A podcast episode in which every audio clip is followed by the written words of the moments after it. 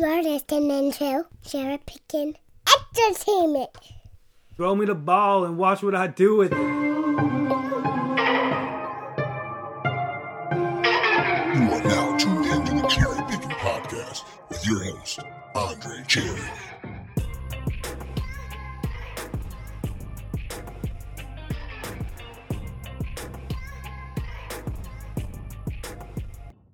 Hey everybody, thank you for downloading another episode of the Cherry Picking Podcast. I'm excited because this is season 5 of the Cherry Picking Podcast.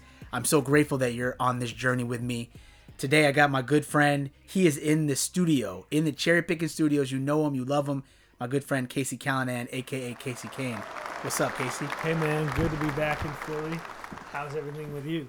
Things are crazy, man. I feel like it's been a minute since I've done a football podcast, so I'm excited to kind of knock the rust off a little bit, talk a little bit of college football, kind of get us excited for the upcoming season.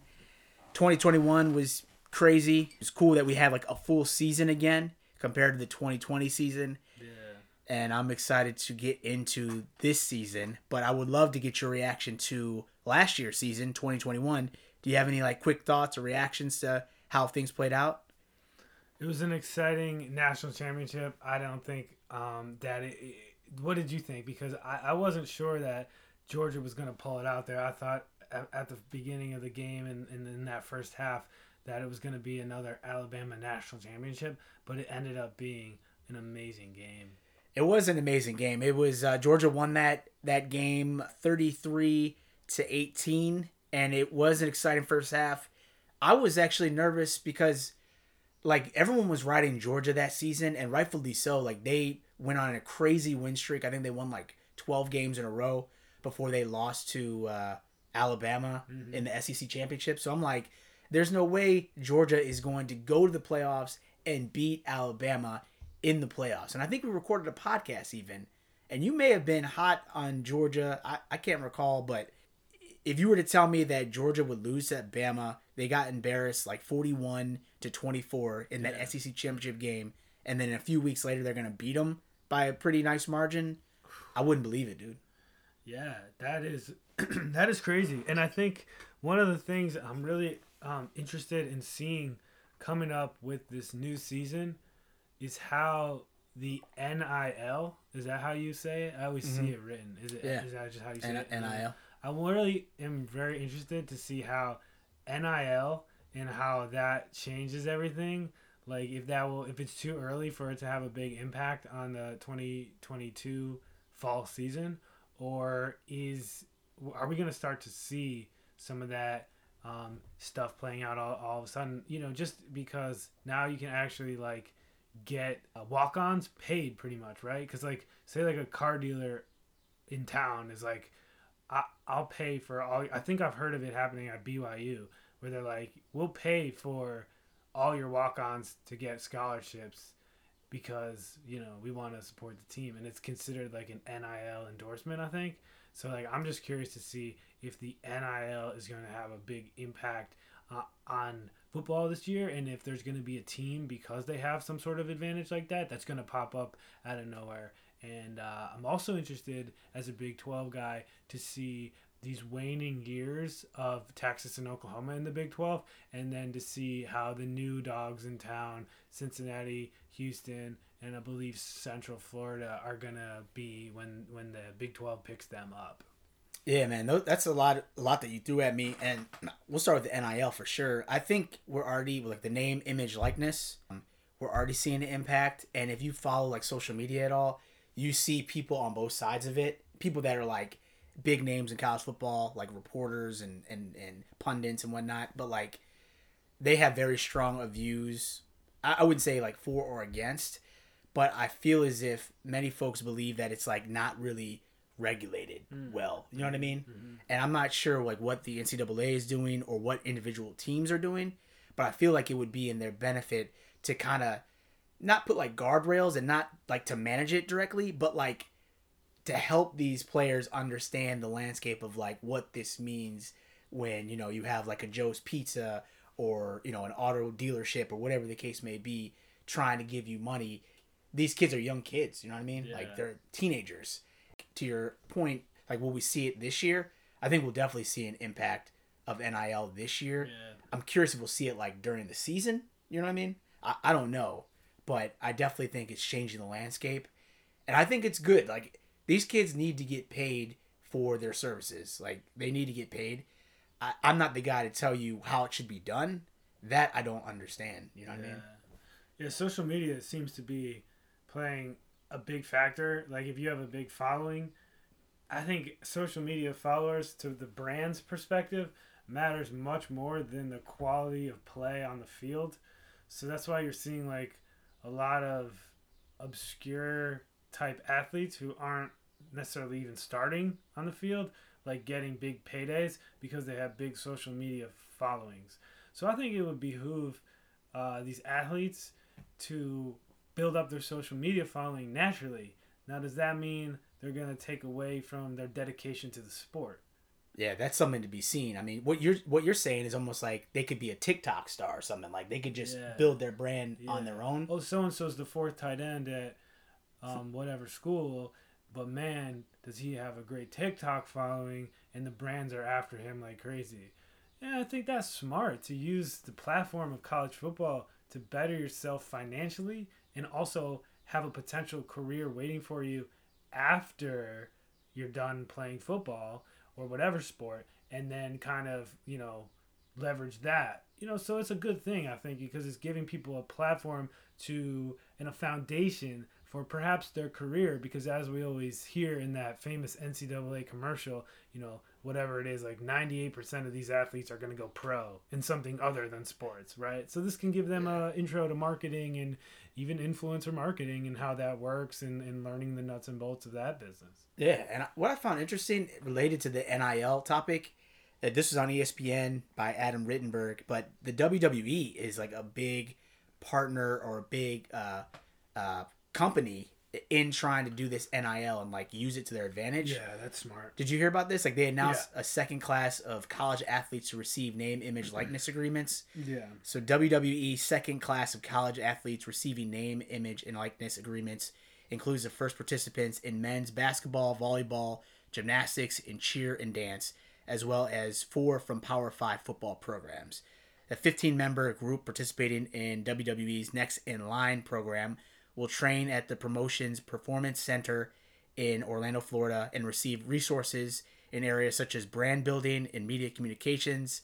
Triple H was there at the forefront of this, and I think that's kind of cool. Like, they're trying to find the next, you know, who's next up, pretty much. Yeah, they're going to be using, the WWE is going to be using college sports as a minor league farm system to build their next, you know, pipeline of superstars that are going to come up and, you know, take over for maybe some of these aging superstars or whatever that may be. So it's really smart for them to do that. And if you look at some of the college football stars of yesteryear who have gone on to be professional wrestlers, I mean, it starts with Dwayne Johnson. That, you know, Ron Simmons is a name I heard come up. Bill Goldberg. You mean, just Roman Reigns. I mean, D'Lo Brown played football at Maine. There's a bunch. Those are the guys that are kind of that are, you know, coming to mind right now. Some basketball players too. Kevin Nash played big time college basketball. Kane did too. Right? Did he really? Yeah, Kane and Undertaker. What's the Kane's real name? The Kane. What's his real name? I'm blanking on it. Yeah, I'm gonna look that up. No, there's a lot. He's the governor now, right? There's a lot of college stars that go on to professional wrestling. Glenn Thomas Jacobs. I didn't know that. Okay. So, yeah, there's a lot of... He's a mayor. It makes sense why the WWE would go towards college sports to build up their next pipeline. Yes, totally makes sense.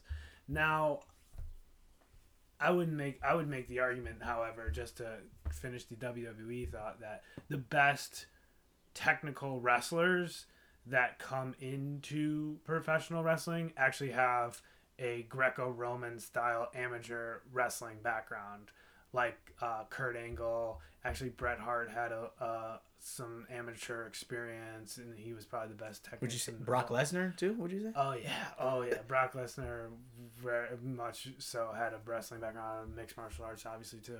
But yeah, I think that's smart that So brands are like, they're ready to pounce. They're ready to throw a lot of money at these athletes. I'm just curious, is it too early that we'll see a big impact on the field in 2022 with these NIL endorsements really flooding college sports right now? What I'm thinking about when it comes to NIL, will we see players like decide to like just stop playing because of NIL money that they were getting, or like they'll want to go somewhere else? Like the transfer portal has already opened up kind of a new kind of way of college football and like athletics in general. But like with the NIL element to it, you know, I don't want to say like who's your master. I don't want to talk like that, but you know what I mean? Like when you're a college athlete, like you're playing for the team, for the school, university, but like when NIL is factored into it. Yeah, it could disrupt a lot of the team dynamic. Like so-and-so, you just never know the effects that it's going to have, like the unintended consequences, right? If someone's making more money than you NIL wise and you are performing better on the field, that's going to maybe create a little animosity because it's a completely different business model than how we see the players getting paid in the traditional professional ranks, NFL, CFL, etc. So like it's not like you're getting paid necessarily based on your on-field performance. I really think it's more tied to social media following. Now, the two go hand in hand, right? If you're an amazing player, then you're probably going to have a big social media following. But that always isn't necessarily the truth, the facts, right? Yeah. And it does take time and energy to put things into your social media platforms.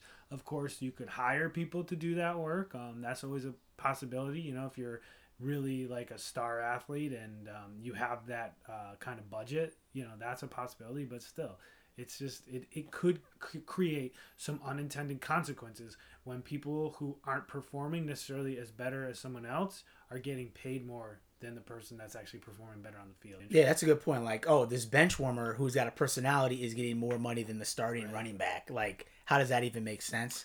Yeah, it's interesting because, I mean, you know, I don't like write off, oh, this guy's, you know, not great on the field, but man, can he create a social media following. You know, if you can do that and you're not that great of an athlete or you're just not a great superstar, you're not really even getting that much television time and exposure, it just means you're really good at marketing yourself, and that's a really valuable skill. That's a skill. Yeah. I mean, look at the Jake Pauls, the Logan Pauls. These guys, love them, hate them, whatever you feel about them, they move the needle and they really get people interested in what they're doing. They're masterful at marketing in this digital era. They really are. And it'll be interesting to see how that plays out. So I'm excited to see that kind of change the landscape, hopefully in a positive way, but we shall see. Just finishing up on the 2021 season real quick, just wanted to throw out some things as it pertains to the Big Ten specifically, because we are in Big Ten country. We're Penn State country right now. I was impressed with Michigan State's start last year. They went 8-0 before they lost to Purdue on November 6th. So they lost their first game in November, which is crazy. I think Mel Tucker did a great job of kind of re-energizing that program, and he turned it around. Interested to see if they can do that again. I was really impressed by Jim Harbaugh, that he was actually finally able to put together a winner in the Big Ten, and most importantly, he beat Ohio State. He is now entering into his 8th year at his alma mater at Michigan. Casey, like, what is your outlook for both of those programs? But like, do you think Michigan can do it again? Definitely. I think Michigan is on the right track for sure. Beating Ohio State was the highlight of the Big Ten season last year. That was so exciting that they could finally do it. I think they're headed completely in the right direction. Yeah, I would say like you can only go up from there, I feel like. And if you can beat an Ohio State who's kind of had a reign of terror over the Big Ten for quite a long time, especially over Michigan, that's like a huge thing to build on. Yeah. And so I'm rooting for him to do it. I mean, I think he's a fun coach. Like, he's an interesting character. I'm curious to see if Michigan State can do it again and be successful. I think they kind of had a letdown to the end of their season. I mean, they started off so hot. I like Mel Tucker. I like what he's done there, this defensive guy. But I'm excited to see kind of how the Big Ten shapes up. I mean, there's so many storylines in college football right now coming into the season. Is there anything that you're looking forward to, Casey, or anything even about West Virginia? I mean, I know that's your beloved Mountaineers. Like, yeah. Any thoughts on that? I was looking at their schedule the other day. I don't have it in front of me, but I know they're playing Pitt on their first game of the season. That's going to be exciting. We'll see right away whether or not, you know, West Virginia is going to contend in the Big 12 this season with a non-conference matchup against Pitt. I think that game is going to be in Pittsburgh, but also they play Virginia Tech, which, you know, Virginia Tech I don't think had a great year last year. So we'll see if they can is that game at Pittsburgh? Yep, at Pitt on September 1st. Okay, and then they are at Virginia Tech as well. So they're two big non-conference games. Texas? Yeah. But they play two huge non-conference games at the beginning of the season on September 1st and September 22nd. They play at Pitt on September 1st and then at Virginia Tech on the 22nd. Both games will be in prime time on ESPN. And, you know, I just think they're going to struggle in at least one or two of those games. I'm really hopeful. I'll have my West Virginia flag out flying high those days, but, you know, I'm not sure. I mean, they got beat pretty easily by Minnesota. I mean, completely outclassed in their last appearance on the field in that ball game. It was good to see them in a bowl because for a long time last year, we didn't think they were going to even be in a bowl. But, you know, they got to Minnesota, and, man, those offensive linemen from Minnesota just run all – you know, they really had their day with us, and a lot of them got drafted very high and not surprisingly, those Minnesota O-linemen. But, yeah, just to wrap it up, non-conference with West Virginia – they also play Towson, the Towson Tigers, which is actually, you're very close here in Philadelphia to Temple's campus. My wife and my young son and we all live very close to Towson's campus. We go walking there all the time right next to Johnny United's stadium. But that game will be in Morgantown. Obviously, they're not going to – West Virginia's not coming to Towson. But, so they should at least win that one against the Tigers, Towson Tigers football, who actually, you know, have had some decent success in the division formerly known as 1AA. They actually went to the national championship game in 2013 or 14. I remember when we first when I first moved to Baltimore, that time period they were in it, and there was a lot of Towson alumni who had some big rooting interest in it. They ended up losing that game, but they had a running back named Terrence West, I believe, who ended up playing a couple years in the NFL and did play for his hometown. I don't know if he's from Baltimore, but he did play for the Ravens for a little while. So, yeah, they'll beat up on Towson, but then they will probably struggle in those other non-conference matchups against Pitt and Virginia Tech on the road. And then, you know, you got the Big 12 schedule, and that's always brutal. Yeah, your schedule, I'm just looking at it. I said Texas because that's kind of crazy to go to Virginia Tech, then you're going on the road to Texas. But do they always put the block of Texas teams like kind of together here? No, it's just random, really. And you got one at home versus Baylor. It hasn't. Back. Yeah, there hasn't been any real flow to how they schedule the Big 12 opponents. It's not even because we don't have a natural rival, so you know, it's just whoever, whenever in the Big 12. You know. Well, we shall see how West Virginia does this year. I'm pretty big on NC State this season. I know West Virginia, your school. NC State's my school, but I'm excited for NC State. I'm going to go out on a limb, and I'm going to say they're going to win the ACC this year. This is preseason talk, mind you, but I think they're going to win the ACC. They're going to win the Atlantic Division. They're going to win the ACC, and I think, Casey, they're going to make it into the playoffs. I don't know if you've got your teams that you think right now will be in the playoffs, but NC State's a team on my radar. I'm going to go out on a huge limb. Okay, all right. That seems like a hometown prediction right there, but... we'll see if the guys in Raleigh can do it. A lot of people are big on NC State right now. Like, they had a good season last year. They went 9-3 in 2021. Head coach Dave Doran, he's a guy we know. He was the NIU's coach for a while. That's right. They did well last season, but I'm really big on this quarterback they got. His name is Devin Leary. He's poised for a Heisman-like campaign. Casey, he's a guy from New Jersey, Gloucester Township, New Jersey. That's like near Philly, right? That's like right by the airport. Okay. Yeah, on the other side of the Delaware River. Oh, cool. But so Devin Leary, he attended Timber Creek Regional High School. I don't know if you know that high school at all. During his high school career, he set the state record for career passing yards, close to 10,000 passing yards. Dang. 117 touchdowns. During his junior year, he set the state record for passing yards and touchdowns in a season with 48. Whoa. So I mean, NC State needs this dude, and they went 9-3 last season. I'm like excited for that they had a good campaign, but I'm ready for NC State to turn a page in its history, and I think they're going to be one of the teams in the playoffs. Alabama, I think, is going to reload. You got quarterback Bryce Young. entering into his junior year at Bama. I'm expecting him to put up another Heisman-like campaign. How do you feel about Texas A&M?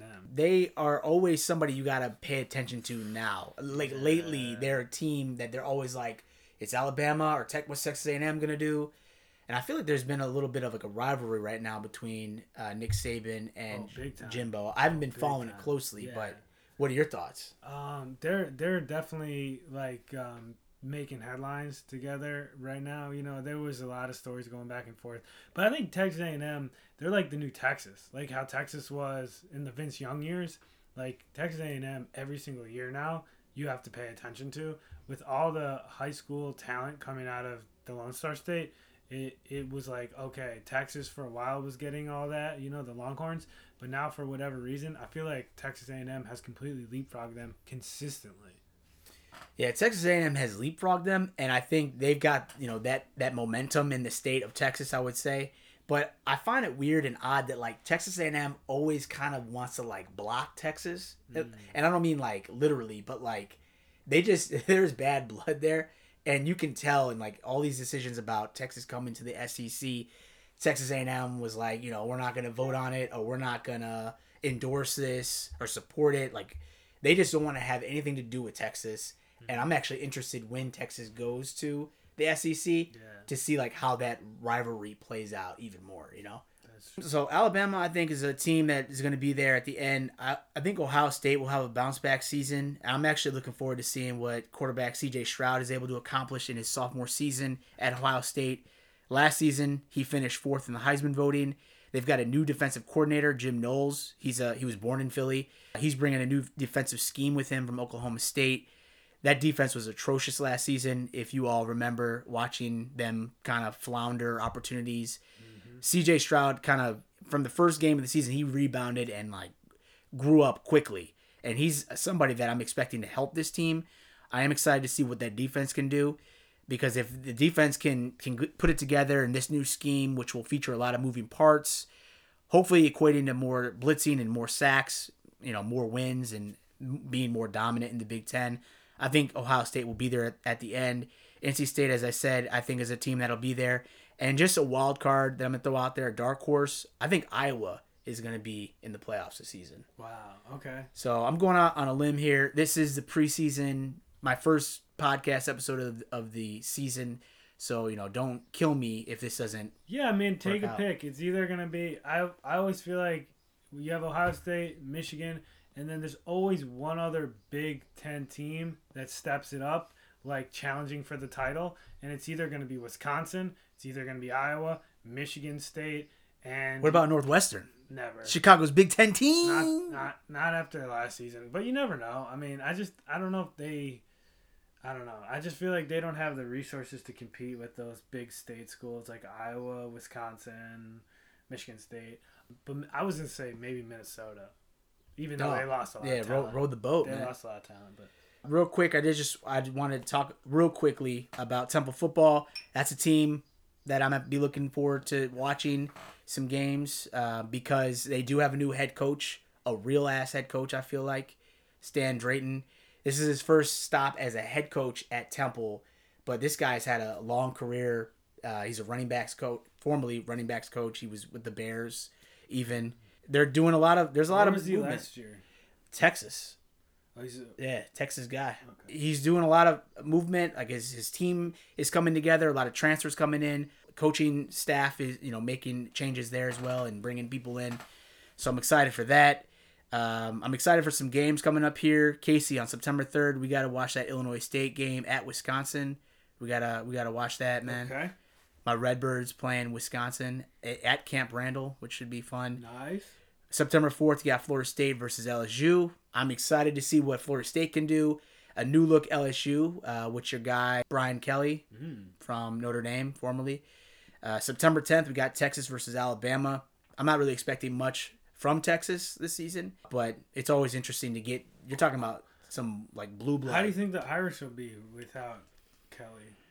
I'm excited for that new regime at Notre Dame. Like, I want to see what they can do. I mean, I feel like Brian Kelly did as much as he was going to do at Notre Dame.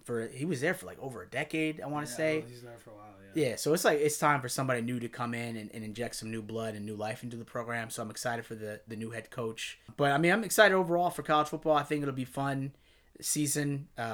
Casey, I appreciate you hopping on the mic here. Mm-hmm. Do you have one bold prediction, or you already did it? So maybe not a bold prediction, but like a storyline that I'm looking forward to is seeing how USC does under Lincoln Riley. So he's a new head coach from Oklahoma. He kind of just like bounced. The Trojans went 4-8 last season. They saw Clay Helton get fired. I want to say like after the second game of the season. Yeah, he was gone early. Yeah, he got ousted pretty early. The first like major disruption to a head coach last season. Some are optimistic that Riley can walk in and turn the program around right away. There were a lot of transfers that came with him, a lot of players that flocked to Lincoln Riley. So I'm hoping it translates into something meaningful, because I feel like USC is a program that it's got to be hot. Like, they got to be a good program. I thought it was always interesting that you like college football better than pro football, but I recently learned when I was reading this book that back in the day, like, the most popular sports in America, and we're talking, I don't know, maybe like the 40s, was baseball, boxing, horse racing, and then college football.